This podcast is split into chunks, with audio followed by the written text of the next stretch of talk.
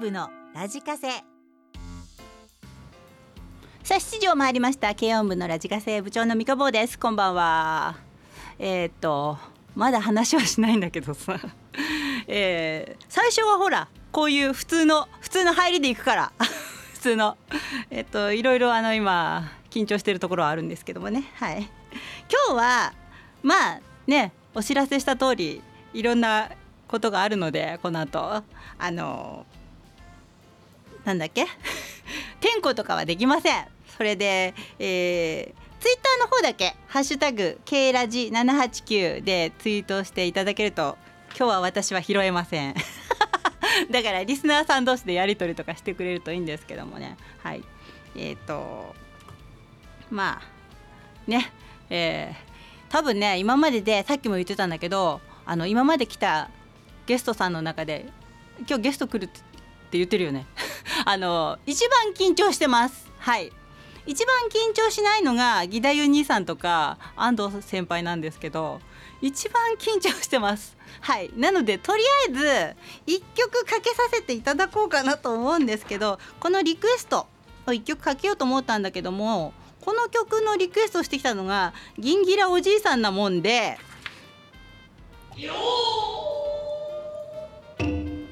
メールは後で。とりあえずリクエストの曲だけ行ってみようかなと思います。まず1曲でちょっと私の心を潤させてください。よろしく。さあそんなわけで、えー、愛のデュエットをお届けいたしました。ジョン・トラボルタあじゃないオリビア・ニュートン・ジョンジョン・トラボルタということでギンギラおじいさんのリクエストです。ギンギラおじいさんのメールはねオープニングでは読めない。なので、えー、っとだいぶ後に読めたら読むの感じです。はい、さあもうじゃあいきなり、えーと、ご紹介いたしましょう。うちの今日はおじがゲストなんですけども、えー、おじの渥美二郎さんです。こんばんは。はい、おじさんです。渥美二郎です。よろしくお願いします。よろしくお願いします。はい、あのー、メイの、えー、ミカが皆様に大変お世話になっております。今日はあのおじからもご挨拶しなさいと言われてやってきました。よろしくお願いします。緊張しちゃってんですけどね。もうでもあまあいいか。いやでも本当にいつもお世話になってます。うちのうちの子供が。ね チーズケーキをニコちゃんもね、もうテレビで見れるとはね、本当に。まあ頭いいよね。クイズでどんどんどんどん答えてるんでびっくりしちゃって。もうでも、普段もねこんな、こんなふうに会うことっていうのが法事の時ぐらいしかないんで。そう。だ僕はだからあれだよね、うん、ゆっくりこうやって顔見て喋るのは、うん、記憶ではねもうこもう子供の時以来なんだよね。子供の時。だから中学校以下だと思う。それでいきなり今日だからさっき一番最初に入ってきて、うん。そばにいてすれ違ったんだけど気が付かなかったんだが最初いや気が付かないだろう。気が付いてないんだろうなって思った、うんうん、そうそう。それでまた奥から来た時に、うん、あれ？と思って分かったぐらいでそりゃそうだよね。子供の頃から初めてなんだからゆっくりこうやってそうだよね、うん、会うのも話すのもね。だからもう中学生ぐらいの時にはもう歌手になってたから、うん、あまりこう近寄らない感じっていうか。ああそうだよね。もう、うん、あっちの方に忙しかったしね。そうか。だから結婚式が、うん中学3年の時かな私が。あそうなんだ。うん。北千一夜とかやってたでしょ。うん。そうそうそうそう。あの終わってから結婚式、あれを見てたりとかして。あそうか、そんなくらいなんでだまともに会話をするのは、そうよ本当にそうそうそうだからね、不思議なね、なんか不思議な感覚で、ね、いるんだよね今ね。でもこういう感じで会えるってねなんか生きててよかったって感じする。いや本当にね。いや本当に。なんかでも思うのに、うん、あのイメージがね、うん、病気をした人とか、うんうん、世間のイメージが、うんうん、例えば真面目でとか、あるでしょ、うんうん、私が持ってるイメージっていうか、うんとは全然違うんで世間の。そうそうそうそう だから昔よくね、うん、あの伊東の方にみんなで家族で旅行に行ったとか、ね、うん、でプールで泳いだとか。あとはうちのお父さんと腕相撲して腕相撲が強かったとか。そうそう。そういうことなんでみんなが思うほど、うん、真面目って言ったらあれだけど、うんうん、結構まあ私は年お兄ちゃんって言ってね本名もちろんあのやんちゃだったからね、うん、結構ね、うん、だからなんつうのかな。でも根本はあれなんだろうね。もうこう思ったらこれ一生懸命やるとかこれ歌だったら歌一生懸命覚えるとか、うん。うん、そういうあれはある、うん、真面目っていうかなんかもう突き進んじゃうというか、うん、これだったらこのままバーッといくとかね。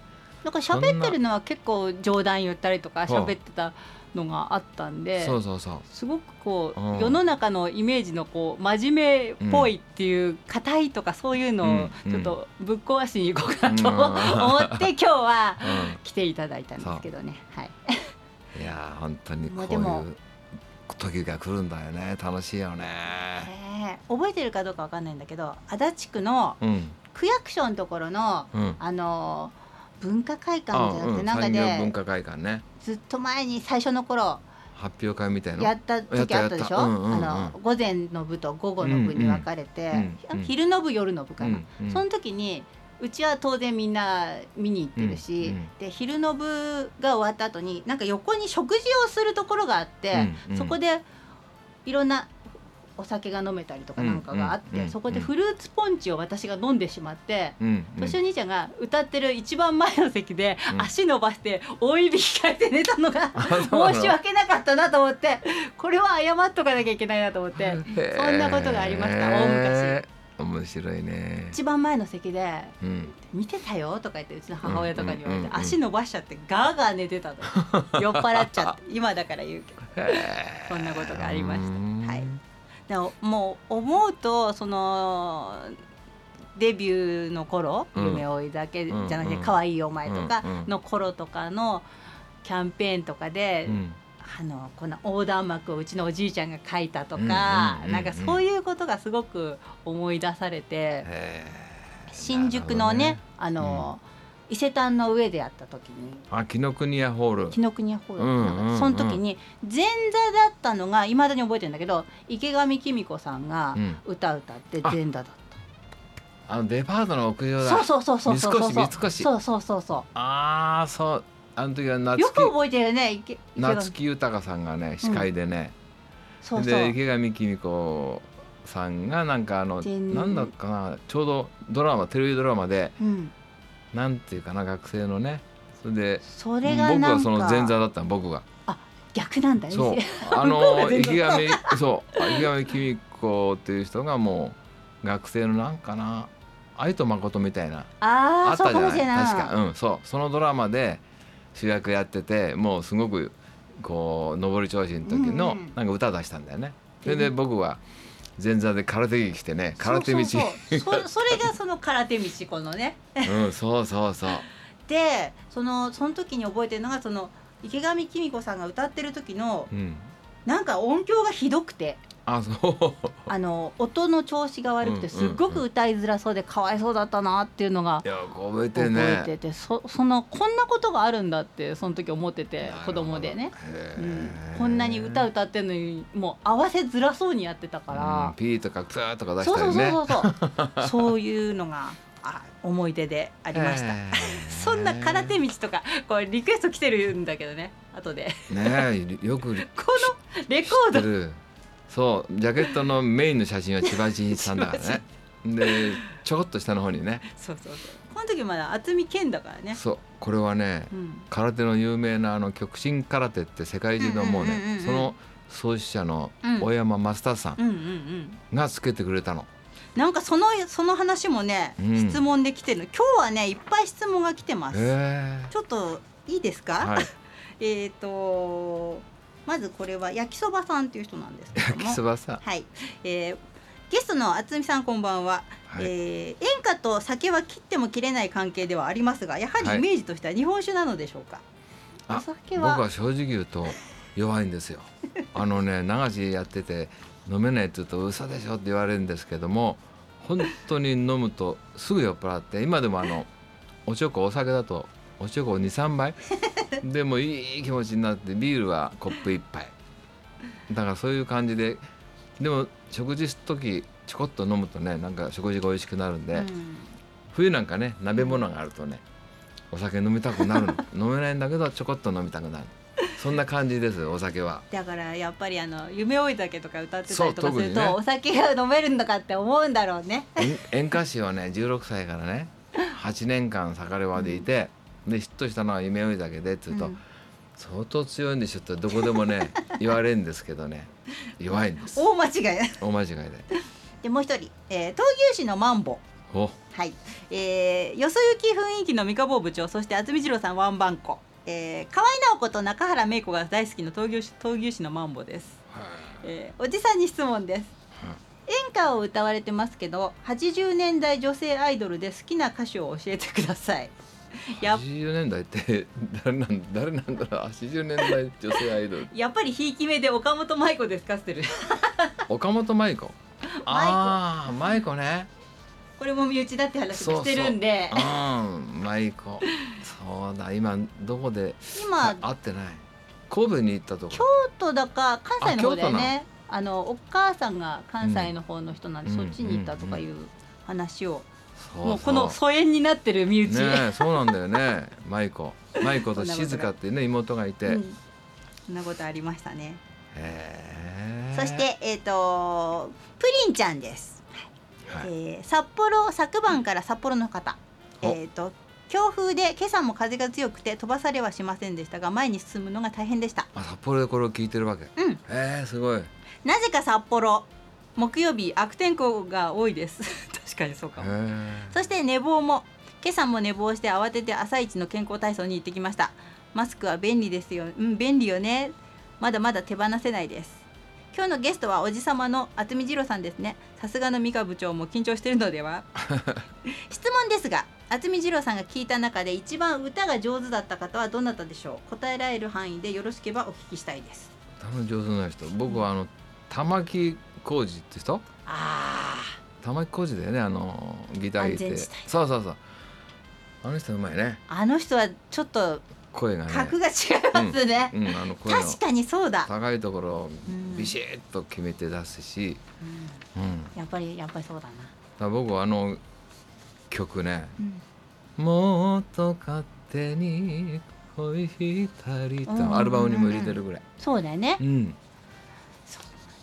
玉置浩二さんです。やっぱりな、みんなそう思うな、なんちゃって警備員。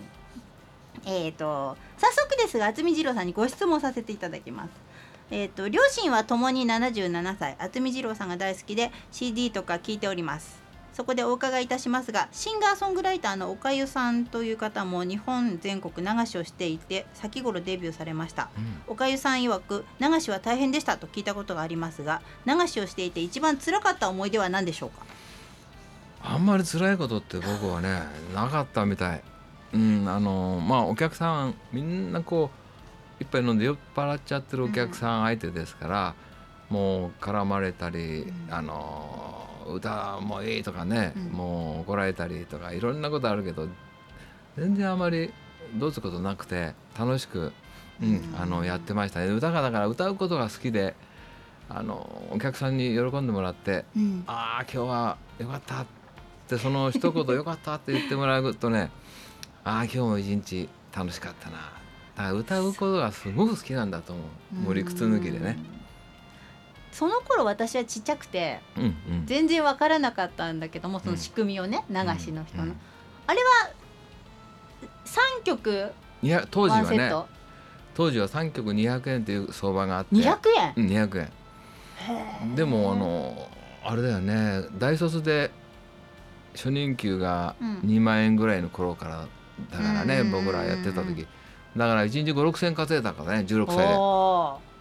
それはでもすごい。だから結構ね、うん、当時から一生懸命お金貯金してればビルの一本日本はね 貯金しなかったから。ねそんな、えー、うちのおじはうちの母の店に流しできてそう僕はあの足立区の東京の北千住というとこ地元で流して、うん、でちょっと知らないとこ行きたいなと思って、まあ、若い子ってね、そういうことあるでしょ？でふらっとこうあのなんか縁があって、うん、お父さんとね、うん、縁があってそこの戸ヶ崎っていう町でお父さんもお店やってて、じゃあちょっと紹介するからってああじゃあちょっと他のとこ行きたいと思ってたんで つってね。で紹介してもらってその店をね、うん、こうずっとお父さんに紹介してもらって歩いて「よろしくどうぞ」っつって、うん、それで戸ヶ崎幸音だって流しをしてでそこでママをやってたお母さんともお会いして。そんでうちのゆきこ姉ちゃんあ母の妹。と知り合ってそこであの会社休みの時に手伝ってたのね、うん、あそうだ。うん。あのデザイナーやってたじゃない、うんうんうん、で休みの時にねなんかたまに来てたのね。で僕はその回ってたからそこで歌ったりなんかするでしょ、うんうんうんうん、でちょっとこっちので洗い物したりして、うんうん、でそのゆきこさんはね演歌はあんまり好きじゃなくて、うん、でリクエストしたら「ゆっこも」なんてねママに言われてね、お母さんに。私は演歌嫌いだからって言われて なんだろうなこの子はと思ってね。そしたらでも「ラブユー東京は好きだって言って「ラブユー東京ってリクエストいただいてね。じゃあ歌いますって「ラブユー東京をね歌ったのねそれを覚えてる。そういう始まりだったんだ。そうそうそう。子供だったからそれこそ幼稚園とかの頃だから、うんね、全然もうそのどんなどんな流れでここがくっついたんだっていうのは分かってない、ね、不思議とこんな話しちゃっていいのかどうかあのこう終わって仕事終わってねで王将っていうねお店があって、うん、そこの前でちょうどタクシー待ってたら、うん、通りかかったの,、あの車を運転してちょうど。小さい車。小さいポンポンポンポンって音するね。鈴木フロンテットかっていう。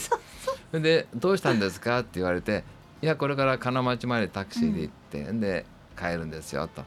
北千住まで、うんうんうん、そしたら「いや送っていきますよ」って言って「え送ってくれんの?」って。で金町まで送ってくれたの。うんうん、で男としては送ってもらってそのままじゃいけないんで「じゃあお茶ごちそうします」うんうん、でお茶をごちそうしてで僕は当時コーヒー飲めなくてミルク、うん、で彼女はコーヒー。でウェイターは僕の方にコーヒー出してね、うん、男だったからこっちだと思ったんですよ。で飲んでねそれが初めてお茶を飲んだのね。デート。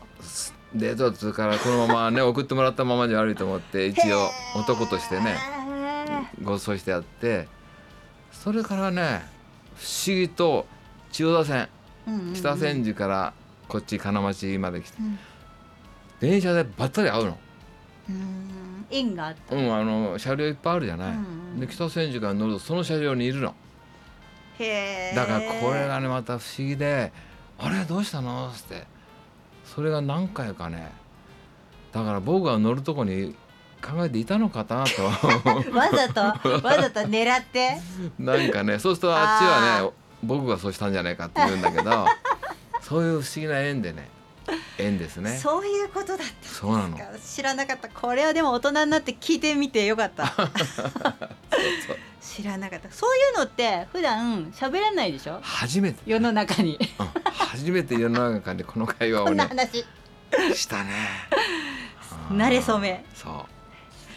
じゃあちょっと待っていろいろ来てるんですけども、はい、えっ、ー、とリクエストも来てるんでリクエストもかけながらでいいかな。はい。じゃあまずメールが来てるけども、はい、そのメールの人たちはメール後で読もう。はい、えっ、ー、とリクエストプサンコへ帰れが来ております。はい昭和58年かな。はいお届けしたいと思います。はい、さあ渥美二郎さんの「プサンコへ帰れ」お届けいたしました、はい、ありがとうございました。渥美二郎さんって言いづらい。すっごく言いづらい。もうね。えでも今ふと思ったんだけども、うん、なんで二郎さんになったの？あのー、最初は、うん、あのー、何でも一番手になれって言って遠藤実先生っていうね、うん、方が師匠で、で渥美一郎がいた。それ決まりかけたんだけど、うん、なんか一郎っつうのは一番って言っちゃうとあとはもう落ちるだけ。だから、うん、だからそんな単純なことで。じゃあ常に好位置競馬でも競輪でもやっぱりトップ行くには2番手か3番手から行って最後はざっと。なるほど。だからいつでも1位になれるような余力をあってで「次郎ちゃん次郎ちゃん」ってこう親しまれてそれで次郎になったんだよね。単純なんだよね簡単に。なんだろうってなんで次郎なんだろうと思ってて。うん。うん、そうそう。一番最初の時にはあの裏町っていうレコード出した時に覚えてる。の時は本名だったでしょ？渥美敏夫だったでしょ？でそのこの空手道この時厚み剣でしょ？そう。この剣は剣ちゃんの剣いやそれはね なんていうこれ内輪話がひどいんだけど剣ちゃんの剣全然ねあの関係なくあの大山マスターさんががこれをつけそう極真会のね。でその名前と字をつけてくれたの私はもうてっきりケンちゃんのけんあの、うん、ね年お兄ちゃんの弟弟ね、うん。うん、の健一さんの、ケンちゃんの健だと思ってて。あ本当？ああそうなんだ。そ,、れは大変そのままいただいたの。あそういうこと。そこをもういつか聞いておこうと思ってて。そのプサンコへ帰れですがリクエストいただいた方いっぱいいます、はい、えっ、ー、とメール読みたいと思います。えっとラジオネーム親島はい、えー、今日は猫をかぶってる部長冷やかし大好き部員の皆さん葛飾 FM の皆さん本日の活動もよろしくどうぞ。ゲストの渥美二郎さんはじめまして。はじめまして。今日も花粉に好かれ花粉症に悩まされてるラジオネーム親島田城。えー、渥美二郎さんといえば今から37年くらい前隣町の蕨市で渥美二郎のコンサートに行くんだけど場所がわからないから教えてと当時40代のノリピーお母さんね。ノリピーに言われ当時16歳の私の愛車 FZR400 のリアシートに座らせアクセル全開でコンサート会場へ向かいました。途中カーブや交差点で車体と反対側に体重を移動させるノリピーのおかげで何度も怖い思いをしました。加速するたびにうぎゃーわーギャーと叫び声を上げていたのノリピー、えー、場所を教えた後のんびり帰宅。とても疲れたそうです。後日しっかりと渥美二郎さんのコンサートを満喫していましたえー、リクエストは渥美二郎さんのプサンコへ帰れお願いします。ありがとうございます。バイクに乗せて。そういう思い出がね。嬉しいですでもね、ね、思い出の一つに残ってるっていうのがありがたいことです。それから、えーと、これはラジオネームバルコちゃん、えー、三日坊親分と渥美二郎さん皆さんケラジ版はバルコでございますよ えっとバルセロナからさっき言ったバルセロナで聞いてるバルコちゃんすごいすごい早速ですが渥美二郎さんに質問です。小さい頃の三日坊親分はどんな子供でしたか？愛想良かったですか？やんちゃでしたか？愛想良かったでしょうねいやいややんちゃだった。えー、いやだってねたまに「年よ」なんて言う時あったからね。そうそう年男なんですね年男はさとかって言ってね。そう結婚する前は親戚じゃないからね、うん、だからとしちゃんとかと年男とか言ってたかもしれない。だから結構とか言ってたかもしれない、うん、やんちゃでね、はい、やんちゃで可愛い娘ですね、うん、えっとでリクエストが「プサンコへ帰れ」ということでもう一人、えっと、たっちゃんからですえー、会社の上司と揉めて揉めてしまいん？昨日付けで15年いた会社を辞めてしまいました。来週から 職案に行って仕事探します。大丈夫か？目が良くないので運転手を辞めて工場や物流倉庫への仕事を探します。良い結果でいけるように頑張ります。い言えるようにします。という。15年。これはちょっと大変だね。もったいないような気もするけどね。まあまあ頑張って頑張って、うんそれからもう一人あと2人だ。えっと桃春パパです。昨日中学生の娘が卒業。卒業証書の授与だけで終わり2時間ほどの式でした。そんな時期ですね。卒業はね。で昼時だったので車で食事に行ったんですが娘が証書を手にしていたのを自転車に乗ってた見ず知らずの男の子が見たらしく大きな声で「卒業おめでとう」と言われました。うん、嬉しかったなあそれはいい雰囲気だね。で3個へ帰りリクエスト。そしてこれがあこれはあ愛知の青空ちゃんです。愛知県。はい。木曜日も忘れて、えー、おじさんのリクエストしたかったのに仕方ないからおじさんアカペラで不参考へ帰れをお願いします。というかリクエストをかけました。先祖はね愛知県。あ本当、うん、愛知県豊橋っていうとこ。へえ、うん、そこでねあのおじいちゃんが東京出てきたのね。愛知県なん愛知県に渥美郡渥美町っていうとこまであるの。同じ渥美なそそっちはね渥美っていう人は結構。渥美メロンってあるんだよね。それも渥美の渥美渥美メロン。有名なのね。あっちなんだ、うん、豊橋。そうなんだ。へえそれは知らなかった。そしてリクエストはちょっとかけられないんだけれどもこの方は金堂ちゃんと言います。はい。えっ、ー、と今日は真面目なお便り。渥美二郎さんというと私らの世代では「夢追いだけプサンコへ帰れ」とかの大ヒットの時にちょうど青春時代を過ごしてきたのよね「ザ・ベスト10」「ザ・トップ10」その他ラジオカラオケでも歌ったわ。今でも空で歌えると思う。それくらい耳に馴染んだのよね。そうそう渥美二郎さんといえばかなり重いがんを克服されたんですよね、うん、この番組で告白しましたが私がんになりまして。うんそうなんです。最近の検査で希少がんというのかな？であることが分かりました。今行ってる病院もかなり大きな病院でがん治療にも長けたところなんですがそこでは初めての症例だそうです。来週国立がん研究センターでセカンドオピニオンを受けどのような治療法が最適なのかなど相談してきます。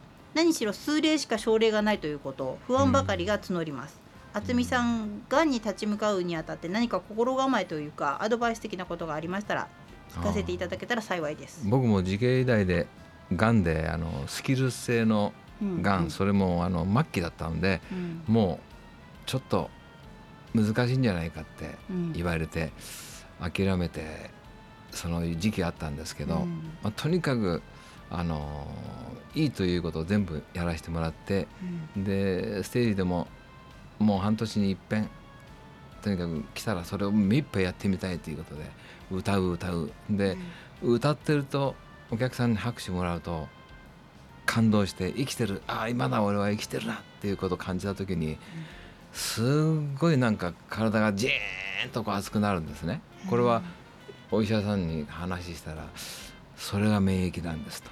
だから自分が嬉しいとか頑張る。このがんに負けられないんだっていうとにかくそういう前向きでいてとにかく感動すること嬉しいと思うこと、うん、一日一日とにかく過ごして、うん、がんのことを忘れるぐらいその前向きに生きるということ。そういうとにかく嬉しいっていう思いするたびに免疫力がガーッと上がるっていうそれは医学的に立証されてるそうなんで、うん、とにかく一日一日をとにかくあ今日生きてて嬉しい。なんか嬉しいことを見つけながら、そうすると免疫がどんどん上がる。免疫がその悪い細胞をやっつけてくれる。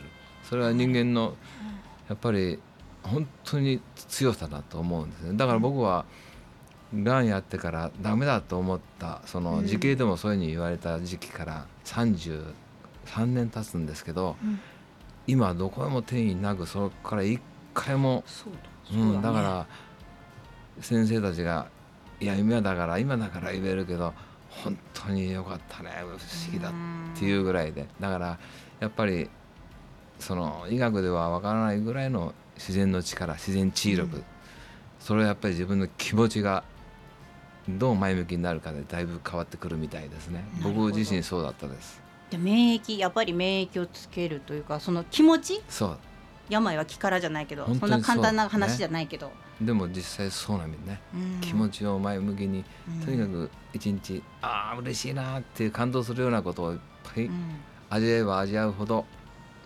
元気になります。そういうことです。金堂ちゃん。あのうちの番組聞くと体に悪いよって言ってたけどうちの番組もっと聞いた方がいい。えと過去のやつも YouTube で聞いた方がいいと思う。楽しむことがやっぱ大事だし自分でいいと思うことをすることが大事だという感じです頑張って本当にあの元気でいてくれないと困るから。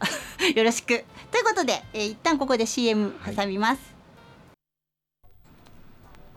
はい、先ほどからあのちょいちょい出てきた「空手道」という曲をかけてみたんですけど、はい、レコードから落としたんであんまり音が良くなかった感じなんですが、うん、懐かしいね。そう。懐かしい。トラックの上でね寒いとこ歌った思い出がね 今話してたんだけど、ね、そう戸ヶ崎っていうところでねこれはあの ほらお母さんのお姉さんがねお店弁慶ってお店やってて、うん、そこの前でね大きなトラックでねで歌った思い出があるね。懐かしいですね。そう。この曲はリクエストだったの、えー、よくまたねびっくりしちゃった。お客様が。熊本の龍一ちゃんです。これ熊本の方です。えー、熊本で言えば馬刺しが美味しくてね えー、リクエスト空手道、えーと、さん？サクッとリクエストだけ。この頃は渥美健さんって名義でしたっけ？っていう、ね、すごい。話したその話、えーと、こっちにタイピーエンコちゃん。これも熊本の方です。えーと、今日は渥美二郎さんがゲストということで3つ質問があります。えー、まだ歌手になる前憧れの歌手芸能人はいましたか？歌手になる前芸能人。憧れの僕はあのー、流し時代ちょうど高倉健さんとか鶴田浩二さんが大スターで、まあ人気路線でそれが流行ってた時に流しやってたんで、あの高倉健さんの歌なんか好きで。だから高倉健さん歌手としての歌じゃないんだけどすごくこの哀愁がある歌でね、よく歌いましたし映画見に行きましたね。で芸名は大山マスタスさんが名付けられたとウィキペディアで拝見したんですがどんないきさつで頼めたんですか？それはですねあの梶原一騎さんがこの曲の作詞なんですね。で梶原一騎さんは大山マスターさんの自伝の「空手バカ一代」という漫画をずっと連載であれが大ヒットしたでしょ。だからやっぱり先生と大山マスター先生と梶原一騎さんが親しかったんでしょうね。そういう縁でその先生に生付け親になってもらったんですね。三つ目、ま、これなんで？マイナンバーカードは作りましたか？いえなんだかいまだに分かんなくて マイナンバーカード作りなさいってなんか書類はなんか来たような気がするうちも来た。うちも作ってないな、以上です。はい、はいなんという面白いマイナンバーカードね。もうねいろいろでもねいただいて。でもすごい熊本とかね熊本のリスナーさん多いですね。札幌とかね、うん、もう世界各国とも全国。インターネットで聞けるんで、ね、だからあのよく普段から偉そうに言ってるんだけど例えば、うん。文化放送とか、うん、東京 FM とか、うん、あねあの米 FM とか、うん、そういうのも別にあの横並びだからって私は。同じ条件で聞けるから、どんな例えば有名なね、DJ さんでも横並びだからって、えわって、えわってるところありますけど失敗も多いんですけどね。こんな感じですね。じゃあちょっとこの曲これのリクエスト。うんとねメールがいっぱい来てるんですけどこれも、まあ、この曲はもう完全に代表曲ですが「はい、夢追い酒」なんですけども。あ夢追い酒ね、はいこの曲で僕はあの世の中に出させてもらったんで、ねう。ん、はい。えっ、ー、とこれは高津えー、三河部長と同年代の私にとって渥美二郎さんはテレビでよく拝見していたお方なので今夜はとても嬉しいです。当時は演歌ロックやフォークポップスも同じ番組内で流れてたから私ら世代は幸せだと思います。ところで渥美さんがガットギターでベンチャーズを弾いている動画がありますがギターはガットギターを含めそれ以外ででも何本お持ちなんですか？お好きなメーカーなどもよろしくお願いします。実は私普段はエロ部員なんですが 今夜は真面目です。でも次回ご出演される時にはエロ話題を盛り上がっていきましょう。リクエストは夢を抱きギターはあのー、全然こだわってないんですよね。だからみんなよくえー、なんとかギブソンとかなんとかってやつ、全然僕はあんまり何にも意識してないでただ56兆56兆あるぐらいでクラシックギターが昔はエレキギター僕中学校の時ね、ベンチャーズが好きで。でベンチャーズの音楽は大体覚えて、エレキや中学時代エレキやってた、それからコアメロディーであのー、クラシックギター弾くようになって、はい。そうなんだ。こだわってない。はい。あんまりメーカーとかね全然とにかく弾いて弾きやすいものを楽器屋さんでこうやるのね。えっ、とラジオネームカレーパンちゃんです。あ好きですねカレーパン。この子いいなと思う歌手は今いますか？いや推しの演歌演歌界の若手の人とかでたくさん増えてるんです、なんか最近若い人の歌っていうのはやっぱりちょっと次元がまた歌い方にしてもない人も僕らの世代とちょっと違ってるんで、うん、うんわかんないな、うん、それからタイガーえっ、ー、と今夜はおじさんこと渥美二郎さんがゲストで生歌もありとのこと。三河部長とデュエットも期待してます。ところで K ラジでも渥美二郎さんの話題がたまに出るんですが渥美さんはこの番組を聞いたことありますか？ないだろう。え？このうちの番組聞いたことありますか？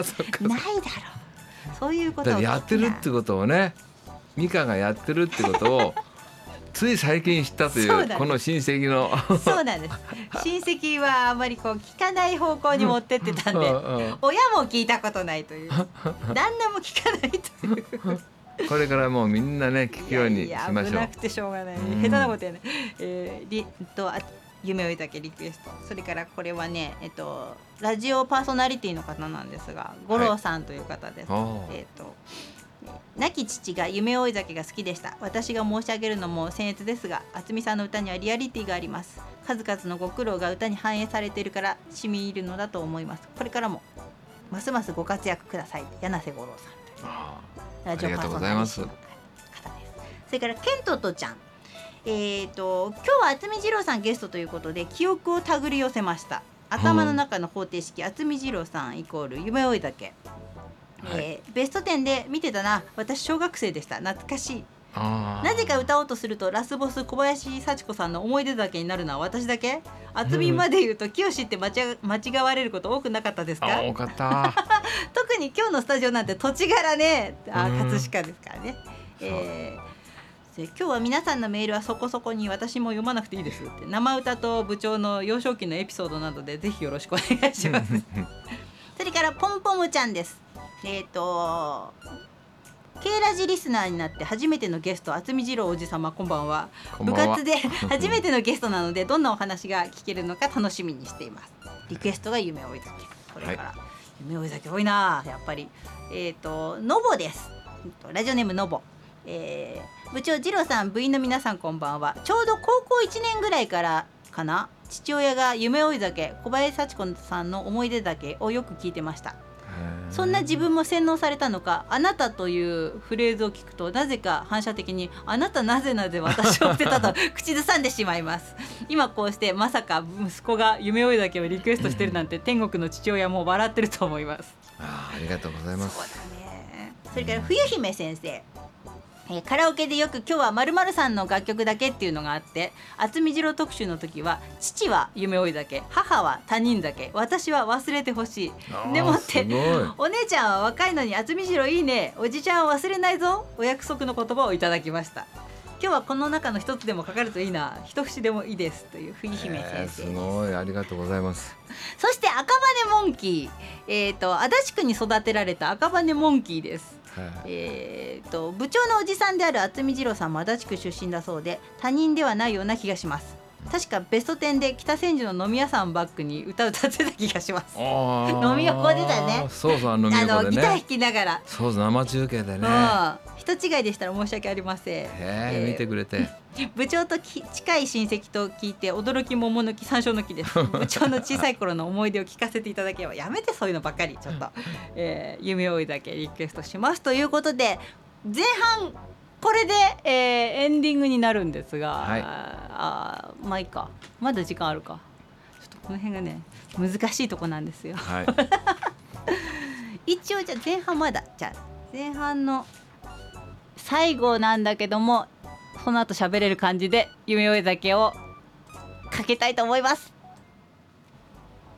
とてもヒットした 曲です。夢追い酒。そう運よくねカラオケのブームとちょうどバチッああ、うん、ちょうどねそういうことか。そうそうそう。もうカラオケのブームが来ててる時に、うんうんうん、あのサビが「あなたなぜなぜ」って歌いやすいそこの部分がね。だから歌ってくれたんだろうね。歌ってくれたおかげでヒットして、うん、有線から今もね話してたけど有線放送から火がついて。そう昔はね有線放送が本当に小さい町に1個ずつあったの。千住にも2軒あったし、うん、今はもう一括になってるじゃない、うん、ところが昔はもう町に1個ずつだったから、うん、そこを軒並み北海道から九州沖縄まで、全部回ったね有線放送電話したね。した？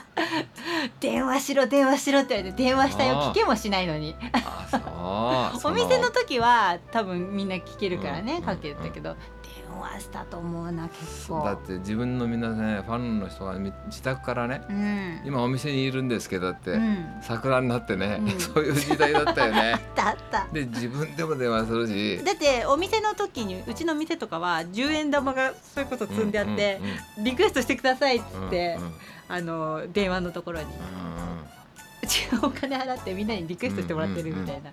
だから何分に1回かかるとかやってたかもしれない。そしてその場所場所のランキングつけるじゃない、うん、そうその全国のランキングが上がってくるじゃない、うん、それで要するに優先放送のグランプリ取ったんだもんね、北千住はかなり協力してたと思うけどねみんなねお店。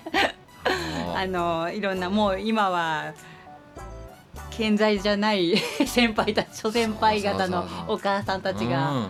みんなねやったと思う。お店のママさんたちがね。ザ・ベスト10で、うん、あそこの飲み横からやったのはね、うんうん、なんか北千住の街をね、うんうんうん、あの時にやっぱりささやかな恩返しができたかなと思って全国ネットでね、うんうんうん、でカラオケで歌ったんだけども、うん、すごいざわめきでカラオケが全然聞こえなくてね。生放送なんだけどカラオケの中で素で歌ってたもんね。やっぱねそういうあれだったよねあの時はね。いやでもあれはすごかったな。で「ザ・ベスト10」っていうのは、うん。郷ひろみとか山口百恵とかそういう、うん、ああと松田聖子とか、うん、そういうアイドルばっかりが出てた番組だったんだけど、うん、初めて演歌に出たの僕なの。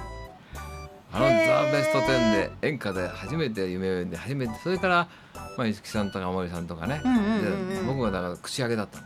だから番組でも、えー、その話は他でしてる？いやあんまりしてないけど、ね、わいいね いいね。あの喜んでくれてね。だからもうそういう点でもね演歌があのヤングの番組に出たっていうことで、ね、ああなるほどね、うんでもね他の番組でしてない話をされるのがとても嬉しくて。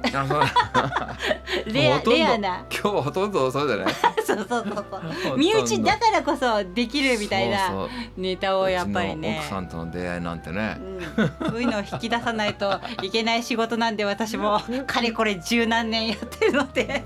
芸能記者みたいだね。ねもう身内だからいいやみたいな、うん、こう言ってしまえみたいな。聞けることと聞けないこともあるけどね。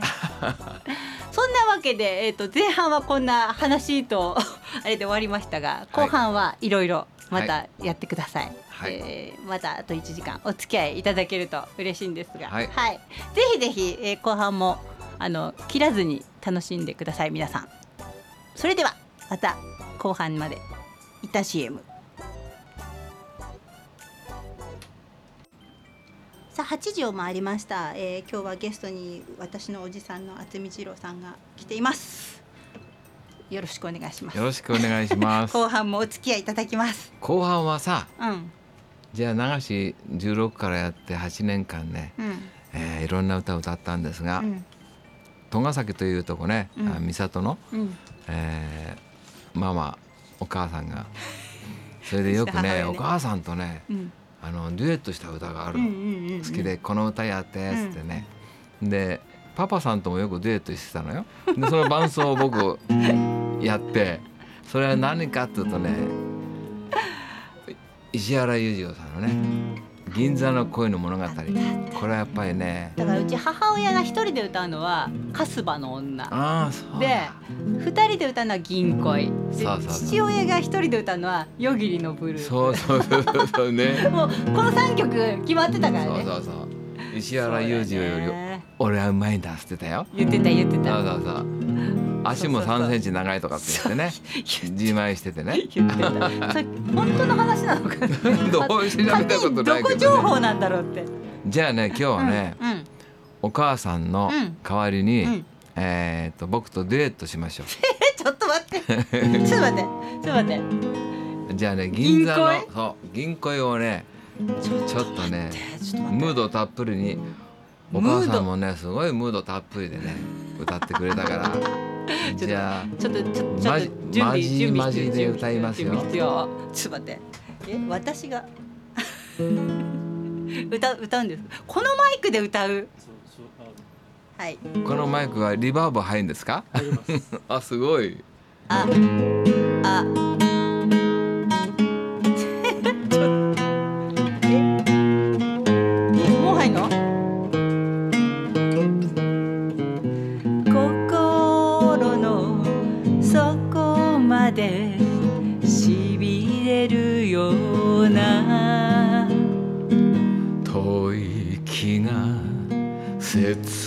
ないささやきだから」「涙が思わず湧いてきて」「泣きたくなるのさ」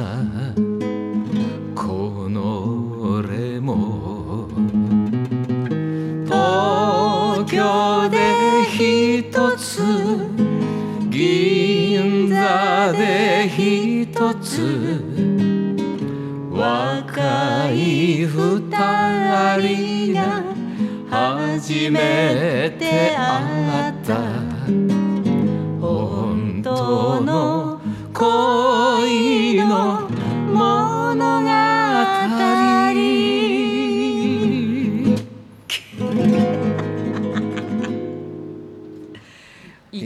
生き地獄だけど懐かしいなんかこうねなんかジーンと来てしまう感じで、うん、もうねなんともなんかこう目頭がね熱くなる感じがしちゃいますね。もうね図書兄ちゃんはね、うん、今日だけだからいいけどね、うん、私は来週も番組をやるんですよ。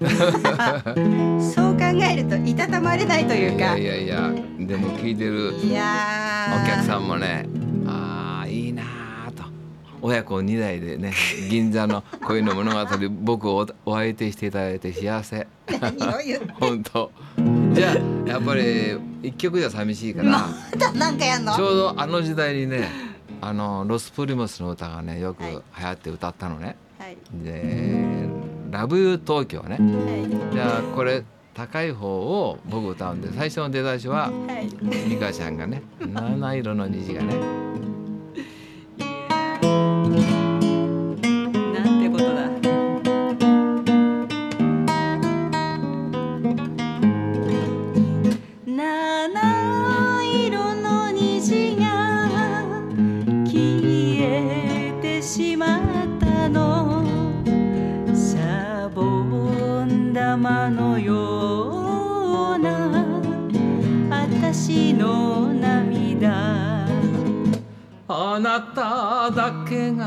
生きがいなの。忘れられない。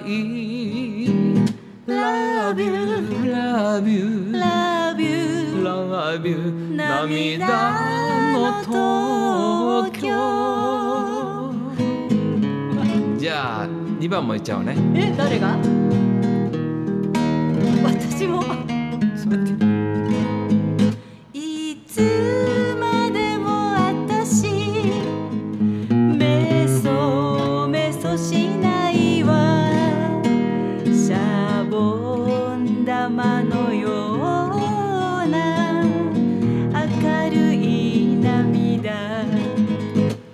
日からはあなたなしで生きてゆくのね。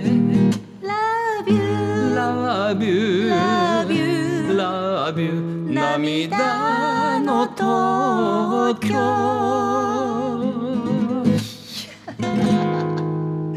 非常におそ松様でした。えー、いいね。なんかねもうなんかジンとくるねやっぱり。やっぱ歌手だからさらっと歌うじゃない、いやいやいや。歌手じゃないから。いやいや もうね思い出すよね。あの王将というママのお店でね、えー、こういう歌を歌って。なかなか。あのじゃあね一曲僕じゃあお願いします。弾き語りをね。ああよかった。あ気が楽になった。仕事が終わった感じだ。じゃあね、うん、何行こうかな。じゃあこれもよく歌ったの君恋し。はい。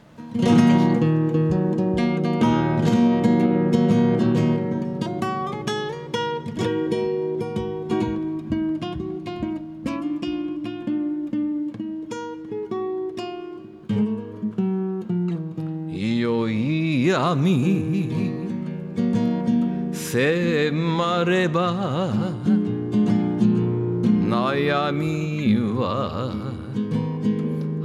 果てなし乱るる心に映るはたが影君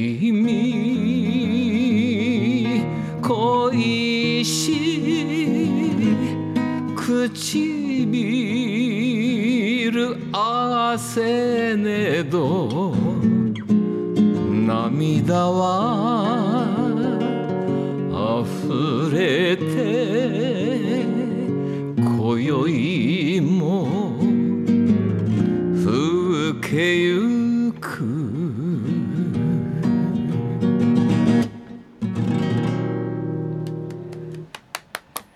これで3曲200円いただきました。お金取られるよ。いやすごい。なんかでもギターをもうずっと毎日弾いてる。そうあのうちにいる時はねそばに常にそばにこう置いてあるからもうなんかいつやっぱりいつもいじってないと、うん、やっぱり指が動かないよね。やっぱそうなんだ。から全然いじらなかったその入院した時ね、あのやっぱり全然触んないじゃない？だから退院してからギター触ったらやっぱり指がね全然そういうもん、うん、そのぐらい。だから毎日だみんなそうだろうね。ピアノ弾く人はピアノも、とにかく常にやってないとね、すぐ動かなくなっちゃう。もうだから歌手になって歌いだしたからギターは弾かないのかなって思ってて、うん、あ本当、うん、うん、ギターは、ね、でそれがね、えっと、弾き語りでなんか CD 出したりとかしてたから、うん、あじゃあギターはずっと弾いてたんだなと思って。そうそう、うん、そうなんだへえだから今日聞いた時に、うん、あ昔のそうギターだなっていうかなんかほら音が耳についてて、うんうん、子供の頃聞いてたから、うんうんうん、ああそうだなこんな感じで弾いてたなとか思って、うんうん、懐かしいなと思って、うん、いや一緒に歌ってしまいました。デュエットよかった。うん、よかないけどね。どっちがうまいってねニコちゃんにねちょっと判断。いやいやいやいや。どうせろくなこと言わね。点数つけてもらってね。いやでもね本当に。今日もねでも他にもいっぱいメールが来ててあれ、はい、ちょっと待ってください。あれどこや？あメールはいいんだ。ちょっと待ってね。メールの話もあれなんだけどもお知らせがあるじゃないですか、はい、厚み今度そう最近はね、うん群馬でこあ今月やるんですね。今月の、うん、えっ、ー、と二十九日の水曜日。九日のね。えっ、ー、とちょっと待ってどこだ？桐生？そう。これなんで読むの？桐生文化会館って小ホールでいいのかな？そうなんか新しい名前ついてるんだけど、まあ桐生文化会館でね。うん。これ去年コロナでね流れたの。ああ、うん、でもコロナで三年ぐらい、うん、ブランクがあったでしょ？そうそう。だからそこで結構あのアーティストさんとかみんなあのキャンペーンをしようと思ってもできなかったとかできないね。もう特にあの特に演歌の歌い手さんは、うん、やっぱりお客さんがどちらかというと年配の方でしょ、うん、演歌は。だ余計やっぱり怖いでしょ？うんやっぱりね。でやっぱり本人が行きたい人も、うん、お子さんたちが「ダメだよお母さん。絶対危ないんだから」って止める、うん、そうそう。僕も逆だったら止めまね止めるから。だからやっとそろそろね普通のうん。コロナになりましたからね私は。なった、うん、うちの うちの局で一番最初トップバッターでなってそれがとてもひどくてあのそれこそ志村さんとかが亡くなってでまあそのくらいのこう結構強いコロナの頃になってであのエッグも一歩手前ですね。あそうなの、う。ん、でも自分で一番気をつけてるつもりだったんだけどかかっちゃって。でその後まあね退院して入入院までしてで退院して、うんうん、でその後もワクチンとか打ってるけども、うんうん、ここここ数年ここ去年とか、うん、去年とかやっぱりこれはコロナだろうなっていうのにはかかってるよねきっと。うん軽い軽いやつには、うん、うん、だからまあねもううち子供もかかったりとかしてるし、うんうん、まあみんなねみんなでもねかかってるみたいよ。なくなるようなあれじゃないから、うん、もうそろそろあのインフルエンザ的になってる、ねうん、なってくるみたいね、うん。しょうがないっていうかね。普通のねやっぱり世の中にならないと、うん。まあ、そういう病気っていうのは、ね、いつの時代もなんか出てきてそれがこう小さくなってそうそうそう。今回のはちょっとね、うん、すごかった。ちょっとこんなの人生でね初めてだね。ね。3年間もこういう生活っていうのはね。だからうちもお店とかも結構他のお店もそうだったけど、うんうん、お店開けらんないって、うん、お店は開けらんない。そ,、れこそパーテーションはしてるわとかもうだって本当に知ってるお店が本当に畳んじゃったお店も随分あるしね、だから3年経って様変わりしちゃって街が様変わりしちゃってたりとかして、ね、とんでもない世の中になっちゃ北千住も本当そう。あそう、うん、だから昔からあったお店がなくなっちゃったりとか。そうそう、うん、老舗がなくなったりするからね。本当に大変な寂しいっていうかまあでもしょうがないねうん。なんだけどね。そんなことがあって。そんなことがあってやっぱりねコンサートとかもできないでそうそう。やれたあ始まるという。そこからスタートという感じで。やっぱ歌わないと僕なんかはもう本当体がね、うん、泣いちゃってね、うん、やっぱり歌ってないと水のない魚みたいなもんでね。そう。これはじゃあ、えーと、ふれあいコンサート in 桐生ってやつなんですけどもこれは、えーと、一応その料金とかあの、はい、チケットの買い方とか書いてあるのでこれはじゃあ私のツイッターとか、はい、そういうのからあの画像を出して配信しておきます。はい、はい、ここで多分言っても細かすぎて 伝わらないんで言葉で言っても、はい、なのでそうします後で。そ,、ね、それからこれは人参の会っていうの？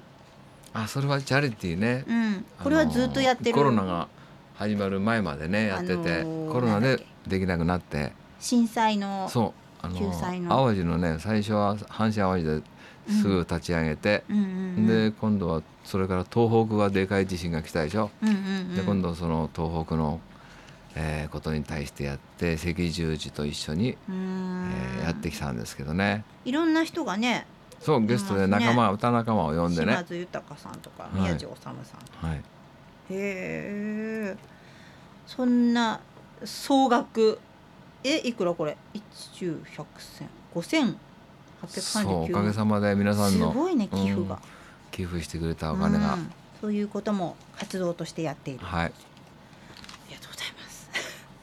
さあなんか曲をかけましょう、はい、やっぱりねえっ、ー、とどのちょっとよいしょ。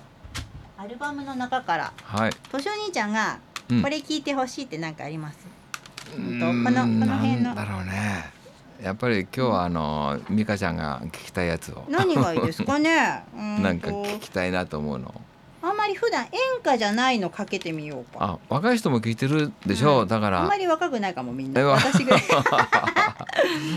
中学生当時ザ・ベストで見てた人かな？うん。この辺がいいかね。何がいいか、うん、ここにうんとニューミュージック。リバーサイドとかもリバーサイドホテル。あるし。これはこの辺はちょっと私らみんな世代的に嬉しいかも、うん、ちょっと待ってね。えー、とこれで段取りが悪いから いいねこうやってやるところ間がねちょっと待ってねとか言っててよくよくやること、はいちょっと待ってね、かけるから、ちょっと待ってね。はい、今かけるところです、はい、もう少しで音が出ます、皆さん。えっ、ー、と、リバーサイドホテル、じゃあ。はい、じゃあ、リバーサイド行きます。オッケー、オッケー。オッケーですか？はい。はい。リバーサイドホテル。お届けいたしました、はい、ありがとうございました。リバーサイドホテル。これは。井上陽水とかは、え、なんかニューミュージックで。好きな人とか。うんうん誰だろうな。いや特にっていうのはないんだけどね、うん、でもやっぱり歌が好きだからその人が好きなんだろうね。歌い方が。リバーサイドとか、うん、あとなワインレッドとかね。それをよくステージで前歌ったし。あとあの曲も好き。あの久保田早紀の「異邦人」異邦人も入れてるけど、あれもソニーでね、大体同じプサンコを変え同じ時期かなヒットしたのかな。な一緒にヒットしてもらってる写真があるけど。へえー、うん、あの人も。うん、あその頃か。あそうかもしれない。昭和58年かそのぐらいじゃないかな。あの曲もいいよね。うんうんうん、子供たちがってとこが。へえ。かけれたら後で。なんかあれもやってなかった？ん？コンガじゃなくて。コンガコンガ。コンガ。うんコンガとやってる。コラボ。うんやってるのなんかで見たな。なんでだろう。テレビでね YouTube でも出てるよね。YouTube で見たのかもしれない、うんうん、それそんな感じもいろんなことをやってますね。そういろんなね 楽器が好きなんだね。あだから僕はギターやって、うん、あとコンガとラテン調でやったりね、うんうんうん、テレビなんかでもやってるんでそれ今テレビでやると YouTube っていうのにこう載るのね、うんうんうんうん、だから僕は YouTube 自分の携帯で見れなくて、うんうんうん、たまたまそのマンション。あの YouTube は、うん、えあれは、えっと、よその人が勝手に上げてるやつ？だと思うんだよね。そういいのそれいっぱいいやいけないんじゃないの？いけないと思うんだけど、うん、普通に。いっぱい出てくるのね。出てくる。だから、うん、あのー、見ててこれは公式でプロダクションで上げてんのかなって思ったぐらい普通にちゃんと曲が出てるから。だから一般の人がテレビ見たやつもそれをなんか自分でできるみたいね。うん、テレビのもどんどん出してて本当は良くないんだよねきっとね、と思うけどね著作権とかだからテレビ局の方でなんかカットするとなくなるみたいね。すぐ、うん、そうそう。ただ勉強には簡単でいいね。あの テレビで最近ねできるようになったの。あのマンションがちょうどなんかなんつうのかな。そのマンションに入ってなんかスイッチ入れるとテレビで YouTube とかもうん、すぐ見れるようになって、それで最近 最近見れるようになったの、YouTube っていうの。だうちもそうだな。テレビで今見れる。あ、うん、そうだよね、うん、で画面が大きいし、うんうん、あれでね覚えたいなと思うの。あれ簡単にねいろんな人の歌でもね。便利だよね。YouTube はね、あれ昔からあれがあったらもっとね 勉強できたんだけどね。かもしれない。あれは本当勉強するにはね。何かをやっぱ覚えるには。そう。あといろんな人の講演までね。例えば五木ひろゆきさんのね作家のあの方のなんか講演見たいと思ったら五木ひろゆきって入れて、うん、といろんな講演やってる話とかね。そういうのすごく勉強になるよね。みんな勝手に撮って勝手に上げてるんだろうね。そうみたいだよね。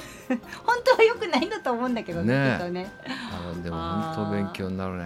YouTube とかは役立てた方がいいと思う。そうそううん、うん、だからあのほらなんていうんだっけ？アップルを作ったスティーブ・ジョブスって人いるじゃない、あの人の講演なんかもね、いっぱい載ってて、いやこんな若い学生の頃からこういう言葉をね、自分の身につけてたから生き方が違う、それ最近見てね偶然してその人はねまだ学生の頃にもし自分の命が今日限りと思ったらどういうふうに生きるかそういうふうに生きてきたって言うんだよね。あもし今日限りの命だとしたら、うん、あなたは2つの道3つの道どの道選びますかとかね、人とどういう会話しますか、最後だと思ったらもっとこう深い付き合いするでしょうとかね。会話でもね、うん、明日また会えるからねっていうのと、うん、今日自分が最後だと思ったらどういう会話してどういう生き方するのかっていうね、それをあの人は若い頃から自分の座右の銘にしてたというそういう演説一つでもねすごく勉強になってね。だからねあの YouTube ってそういうふうに使うとね いいい方に使うとね。すごいね。悪い方に使われるとさ、うん、あのほらお寿司屋さんの今のいろいろさ、あれとかあったけど、いい方に使うとすごくいいかもしれないよね。か。あの自分でびっくりしたのは自分の病気のことか あるのねあれね。渥美二郎のもうダメだったなんとかっていうのがあって。なんで知ってんだよみたいな。そうで 見たらね自分でも忘れてるようなことをちゃんと書いてくれてね。っていうかお前誰？みそうそう。あのね一回ねあのここだけの話あここだけの話って全部に聞こえちゃうんだけど、うん。うん、あのなんだっけなヤフーかなんかの、うん、ヤフーかなんかのでと質問箱みたいなのがあって、それで渥美二郎さんの奥さんって親戚だって書いてる人がいたの。親戚だって私が見て「お前誰?」みたいな。で私もじゃあ親戚でしょって、うん、いたよ誰か。だから多分親戚の誰かが書いたんだと思うんだけど。初見二郎さんの奥さんって私の親戚らしいよ。母みたいな書いてあった人がいて女の子で、うん、女の子だと思うんだけど思い当たるのは23人しかいないんだけど私より年下なんつったら。でも本当ねあの YouTube ってのは、見方によってはね勉強になるしね。かもしれない。あのよく使えばいい方に使えるかもしれないし何でもね。自分で本当忘れてることを思い出させてくれるもん、うん、だからハワイ行って術後すぐハワイ行ってこうなったあなったとかね。あそういえばそう自分のことを思い出してね。そうだよなってねだよくウィキペディアとかでも、うん、そのまあ渥美二郎さんって調べると、うん、どうでこうでどうでこうでこういう病気になってこうでこうでって書いてあるじゃない、あれはでも他人が治せるから、見るとそこは違うよっていうこととか結構あってああるある。そういうのも。そこは何月じゃないとかね。年数も違ってたりね、それもあるね。そうそういうの。だからあのウィキペディアから拾ってきて、うん、ラジオで喋ると、うん、結構失敗が多いんで、うん、あんまりインターネットで拾ってきて喋らない、間違ってることはある、でそんなことじゃないよっていうのはあるけどね、そうか家で YouTube を。そう勉強な最近見れるようになってるっていうかね それもいまだにこう僕はガラケーなんでね、うんうん、全然ダメなの。いやでもね思うあのスマートフォンだけど、うん、もうこんな機能いらないなとか思うこんなに。う、ん、だから一、うん、回それにしたの、あのーうん、便利だよって言われて、うんうんうん、なんうの？簡単スマホってやつ、うんうん、うちのお母さんと一緒だ。あそう。それでももうスケジュールとかなんかがね分かんなくて、時間経っちゃって仕事にならなくて、もうまだ取り替えた。いやでも本当そうかもしれない、うん、あの機能がありすぎちゃって、うん、いらないいらない機能っていうかあれだけど、うん、やっと最近スケジュールを入れられるようになって、うん。あのカレンダーを見られるようになって。あとは 電話しか使えない。あメールはできるようになったうんここもほんのね12年前にね。だそのぐらいかな。メール、うん、いやでもね本当それがでもできるだけすごいと思う。うん。なかなか、あのー、全くできない人と、うん、すごくそういうのができる人と、うん、あのー、年配の人でも、うん、すんごい得意な人もいるしあとは全くできないうちの母親みたいにできない人とか、すごかったようちのはお母さんが入院した時に。あの事故で交通事故で入院して、喉をやっちゃったんで、電話できないでしょ、だからメールを教えたの。なんか例えば、ティッシュ持ってきてとか、なんか持ってきての時にメールを教えたら、なんかねどうやったらこの字が打てるんだろうっていうね、立ちつてとの「た」に丸つけたりとかさ どうやっても出ないんだよね。すんごいねこう打ち方をして送ってきたことがあってもうでもできないって言ってたメールは。その時は緊急だからねメールで送んないと物持ってきてもらえないから頑張ったんだね。そう頑張ったんだけどこっちもさ解読するのに大変だよね。もう今は何にも。慌てるとね思うようにいかないねいまだに。早くやろうと思うとね。もう誰かにやってもらうのが一番、ね、電話はね喋るのが一番。そう。直に話すのが一番早いね、うん、さあ今日、えーと、他にも、うんと、質問じゃないんですけどもいつものメールが来ておりますので、はい、ちょっと読みたいと思います、はい、えっ、とディスカバーおにゃんこクラブえー、今日私のこれいつだ三河部長さん渥美二郎さん愉快な皆さんこんばんは。今日私の娘が小学校を卒業しました。嫁さんが小学校へ行ったので私は休暇を取って実家に帰り母の面倒を見ていました。葛飾 FM を知ったきっかけは事務職でありながら去年4月に緊急製品出荷で2トントラックに乗って東京都板橋区へ行った時です。その帰り環七の北綾瀬辺りで幕張のミラクルから大宮のゴゴモンズへ周波数を変える際に聞いたことがない曲が聞こえてそのまま続けたら葛飾 FM 78.9MHz に合わせてみようよのジングルでした。自宅に帰ってパソコンから葛飾 FM でホームページを開き今すぐ聞くから聞いたらちょうどうちの番組が放送されている最中でした。スマホのアプリレディモで聞けることも分かりと業務繁忙期は帰宅中帰宅途中のマイカーで聞いているか全く聞けない時もしばしばありました。番組にラジカセがついていながらラジカセで120分カセットにタイマー録音すると前半の60分か 後半の60分しか録録音できなかったのでほとんどが後半を録音していました。アナログテレビで終了して使われなくなったビデオデッキが実家のテレビラックに眠っていることに気づきこれを持ってきてビデオデッキで VHS ビデオテープに録音したら成功しました、うん、そんなことができるんだね。えー、ビデオでうちの番組を録音してたやつ。すごいよね。そんなことができるの。ありがとうございます。そんなにそんなんまでして聞くような番組じゃないんですけど。いや嬉しいよね、う ん、ねいろんな人がいて本当にいろんな人に支えられて、うん、えー、私も年お兄ちゃんもでしょうけどいろんな人に支えられて。そうそう。本当に僕なんかも支えられっぱなしでね。うんねありがたいことだと思います。さあじゃあここでもう一回後半のもう一回 CM を挟みたいと思います、はい。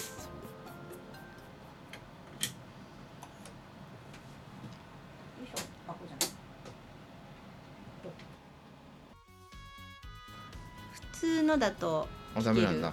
聞ける あごめん入っちゃった。えっと普通のラジオでも聞けるけどそうだなあんまり遠くだと音が入らないかもしれない。え葛飾？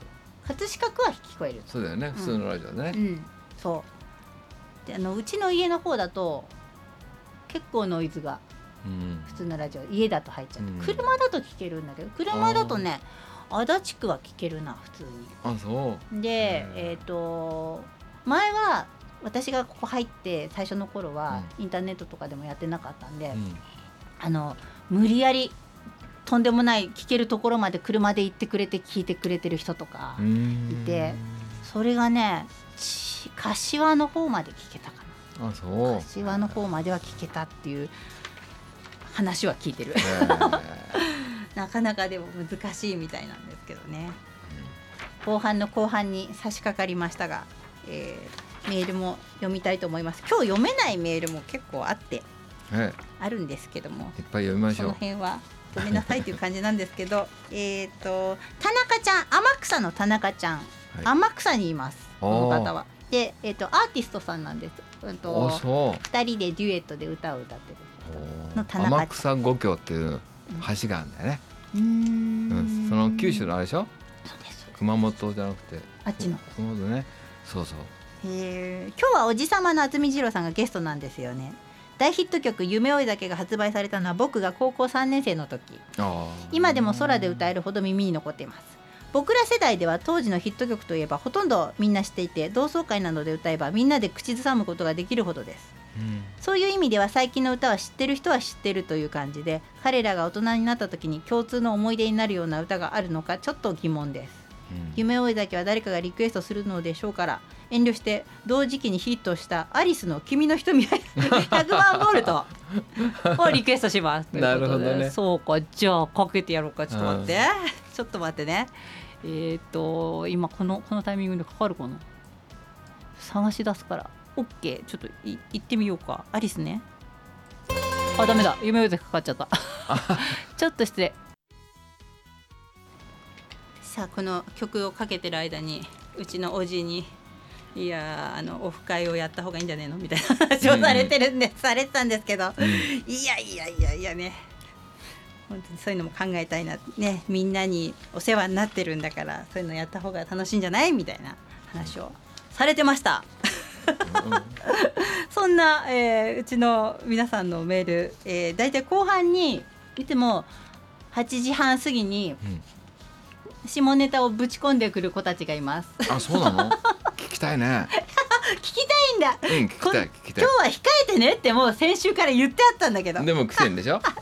でも、えー、じゃあ行ってみようか、はい、でも、はい控えてる、えー、三河兄貴葛飾関係者の皆さん全国からお集まりの面白部員の皆さんこんばんは。部員番号69神戸のドテピーです、うん、今日はあの昭和の大スター渥美二郎さんがゲストなんですね。三河さんとご親戚と聞いた時はびっくりしましたわ。三河さん分かってますよ。僕もアホやないですからね。それはおじさまと共演しているいつもの不適切なメールは嫌ですよね。僕もね昔子供の頃ご飯食べてる時にテレビで古谷一行さんの温泉シリーズのドラマが流れたらお乳掘り出したお姉さんみたいお姉さん見たいけどおとんとおかんに姉もおるから一個さんあ一個いらんことすんなって思ってましたからね。だから今日は許したろ。そして渥美二郎さんに質問です。昭和の大スターさんですから当時すごいバブリーな体験されたと思うんで何かエピソードをお願いします。バブリー昔小室哲哉さんがホテルに宿泊した時にワンフロア貸し切りにしたとか飛行機乗ってファーストクラス貸し切りにしたとか聞きました。貸し切りファーストそういうのはでもあんまりなかったよね。そういうのはないね。うん、うん、基本的にそういうタイプじゃないよね、うんうん、バブリーな、まあ、あでもバブルの頃じゃないんじゃんじゃないよね。うんちょっと前だよね。前その前だもんね、うん、小室哲哉さんの頃はバブルだけど。大体3曲200円で生きてきたからね。3曲200円。そうそうそう。もう100円の大事さを知ってるから、うん、そんな地味だね。地味だね。もう地味次郎って言われたくらいだからね。じゃあもう一人そんな方、えー、ギンギラおじいさん。おまっとさんでした。ギンギラおじいさんだよこれが入るとみんなあのイヤホンに変えるあそうなんで？あの身内に聞かれちゃまずいって。身内子供たちが聞いたらちょっとあのいかがわしいこととかがあるんで。今日はギンギラおじいさんが見た夢のお話よ。何？これ。ある大物アーティストの自宅になぜかギンギラおじいさんが30歳ぐらいの姿でお邪魔してるのよ。今日はギンギラお兄さんとでも呼んでもらいましょうかね。どういう経緯でそこにいたのかは夢だからわからないけど Y 氏は連日のライブ巡業で自宅にはいないの。引きこもりの息子がいるんだけど部屋に閉じこもったままで出てこない。来ないわ。うん。トイレやお風呂ご飯とかどうしてらっしゃるのかしら？知 ら知らんがな。え、じゃでジャージにデニム姿のギンギラお兄さんは奥様にご飯をごちそうになってるのよ。手際はいいんだけど手抜き料理でレトルト食品を温めたりチンしておかずを作ってくれるの。そしてお腹いっぱいになるとお風呂を勧められて浴室に行くんだけどここから先のお話は来週に回した方が良さそうね。だそうです。来週に回すそうです。残念ですね。ということであの1曲目のジョン・トラボルタとオリビア・ニュートン・ジョンの曲をリクエストいただいたギンギラおじいさんでした、うん、その他えっ、ー、とこれはね、えー、渥美さんのラジオネームにゃんこさん。渥美さんの涙色の単語や永遠鉄道、えー、近年いろんなジャンルの渥美さんの曲を知れて嬉しいですもちろん演歌もいいけど今までにないジャズテイストには本当に度肝を抜かれました、えー、うんいつか青空や電車が見える場所で永遠鉄道を聞けたらなと願っています。ずっと応援してます。ありがとうございます。にゃんこさんです。はい、にゃんこさんありがとうございます。それからえっ、ー、とあーちゃん、あーちゃんからです。あーちゃん。渥美二郎さんがラジオご出演嬉しいです。毎日永遠鉄道を聞いています。あありがとうございます。ワクワクしてしみじみとして感情がいろいろ交差します。本当に大好きな永遠鉄道リクエストします。これはねエンディングですね。ありがとうございます。そしてもう一人陽子さんえー、こんばんは渥美二郎さんが出演だとツイッターで知り早速三河坊さんのラジオとツイッターを見て大爆笑しました、えー、最高に面白い。渥美さんは最強に最高だし三河坊さんも最高。渥美さん大好きですという陽子さんです。ありがとうございます。ありがとうございます。へえそっか。その永遠鉄道リクエストを頂いてるんですが、はい、最後にこれをかけたいと思います、はい。はい、いやでもね今日もなんだかんだもう2時間なんつうのはあっという間で。へえ早いよね。ね。えいやあのねおじと 共演できる機会をいただけて、ね、ありがたいやら。楽しくて。何やらなん感動するやら。はい。他にもねメールはいただいてるんですけどもえっ、ー、とこれはね誰だ？ちょっと待ってね。待ってあれ？おかしいな。これだラジオネームロビタです、えー、部長全国の面白エロエロ軽音部員の皆さんおこんばんは。自分は若い頃演歌は絶対聞かないと思ってましたが、うん、40代を過ぎたあたりから演歌っていいかもと思い出しました。この変化って何でしょうかね？やはり日本人なんですかね？やっぱり年齢を経てくるごとに人生体験が増えて、うん、その歌詞が、うん、こう自分とあこれはあ今の俺だなとか合う部分がこう出てくるんでしょうね。そういうことなのかな。でだから演歌が廃れていかない。ね。ね。で、うん、今のでも若い人たちが、うん、それこそいろんなね曲を聴いてる若い人たちが機械音楽みたいな、歌詞のわからない曲を聴いてる子たちが、いつか演歌に行くのかね。どうなんだね、彼女らはどうするんですかね。もう演歌がもしかしたらどうなっちゃうんだろうね、ね、だんだん昔と比べたら全然ね、演歌はだんだんだんだんこう先細りみたくなってるでしょ実際ね、だから多分私たちが聞いてた、そのニューミュージックって呼ばれるユーミンとか、うん、その辺が演歌のジャンルに来るのかなもしかしたらね。なんかもうな内容なんかねしなんかみんなね、もう演歌と変わらないしね。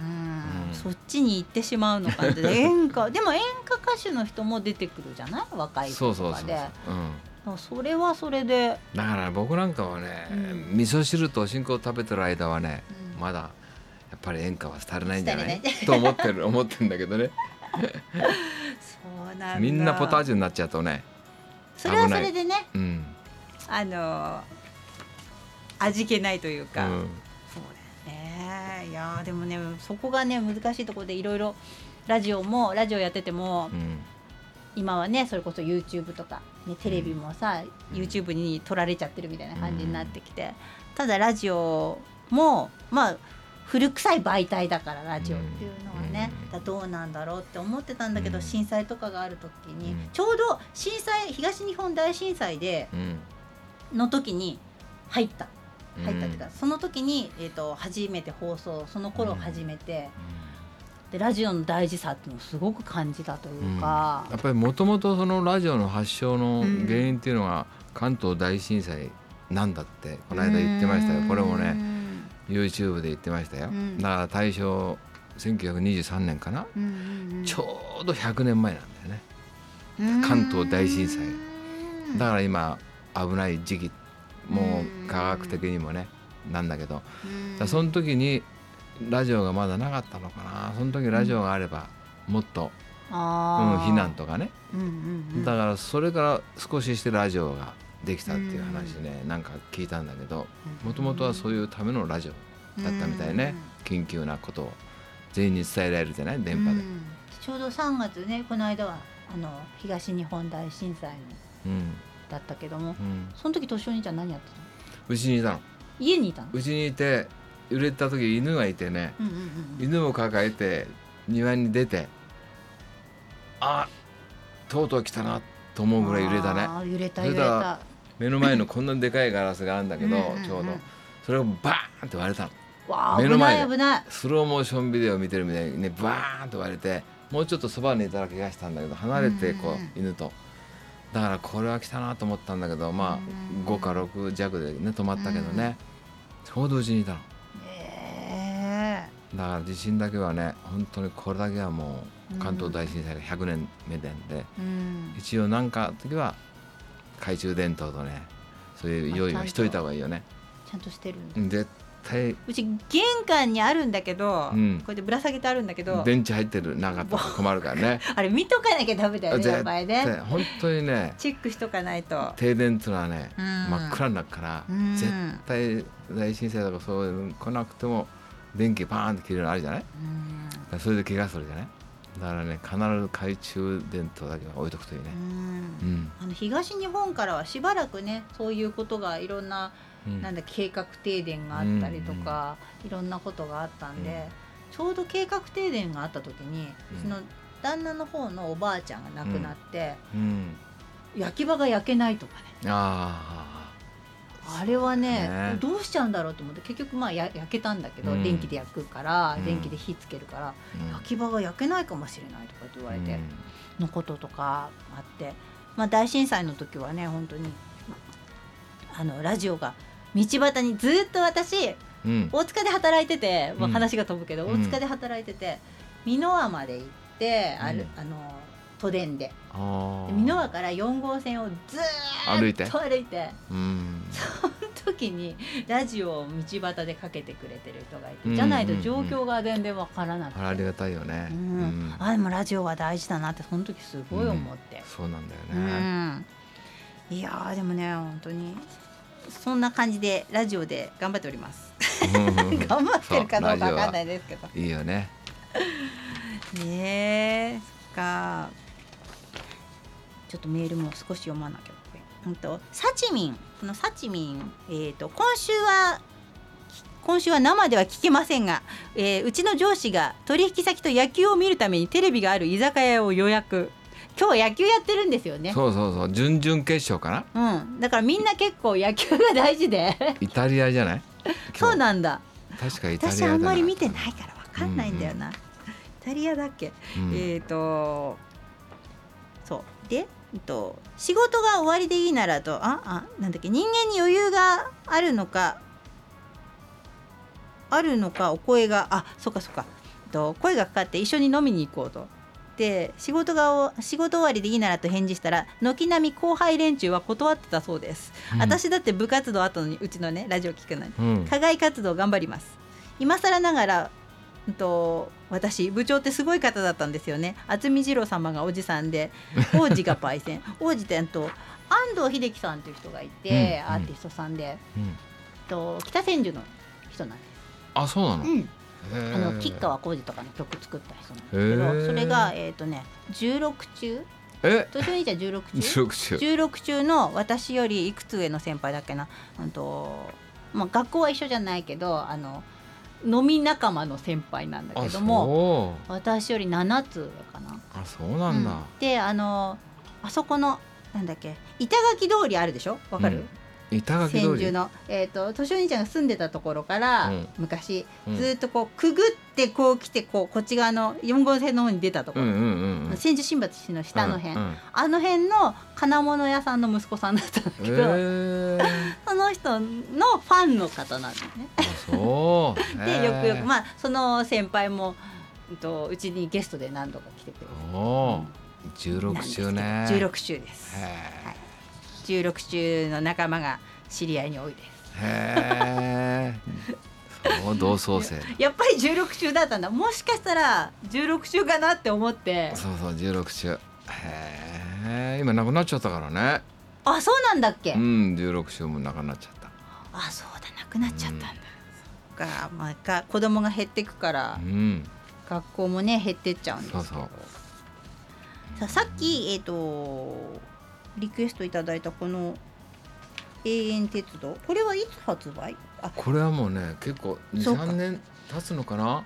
経ってるんだけどやっぱりだからそのキャンペーンができなくてそう。でね岩渕誠さんっていうジャズシン,、シンガーじゃなくてジャズギタリストなのね、うんうんうん、でやってこうラジオゲスト出た時にアルバムをもらったのね、うん、で聴いてるうちに何十曲って入ってたんだけどもこの永遠鉄道だけが耳に残って、うんうん、そういう時あるよね好きな曲には出会った時、どうしてもねなんか鳴ってるわけ、で自分でステージでちょっと歌ったらね、うん、演歌のファンの僕のねファンだから演歌のファンなんだけどすごくいいねって言われて詩がやっぱり嬉しいこと悲しいことあるけど、うん、扉開けて前に進んでね、うん、人生永遠鉄道だから行こうよと。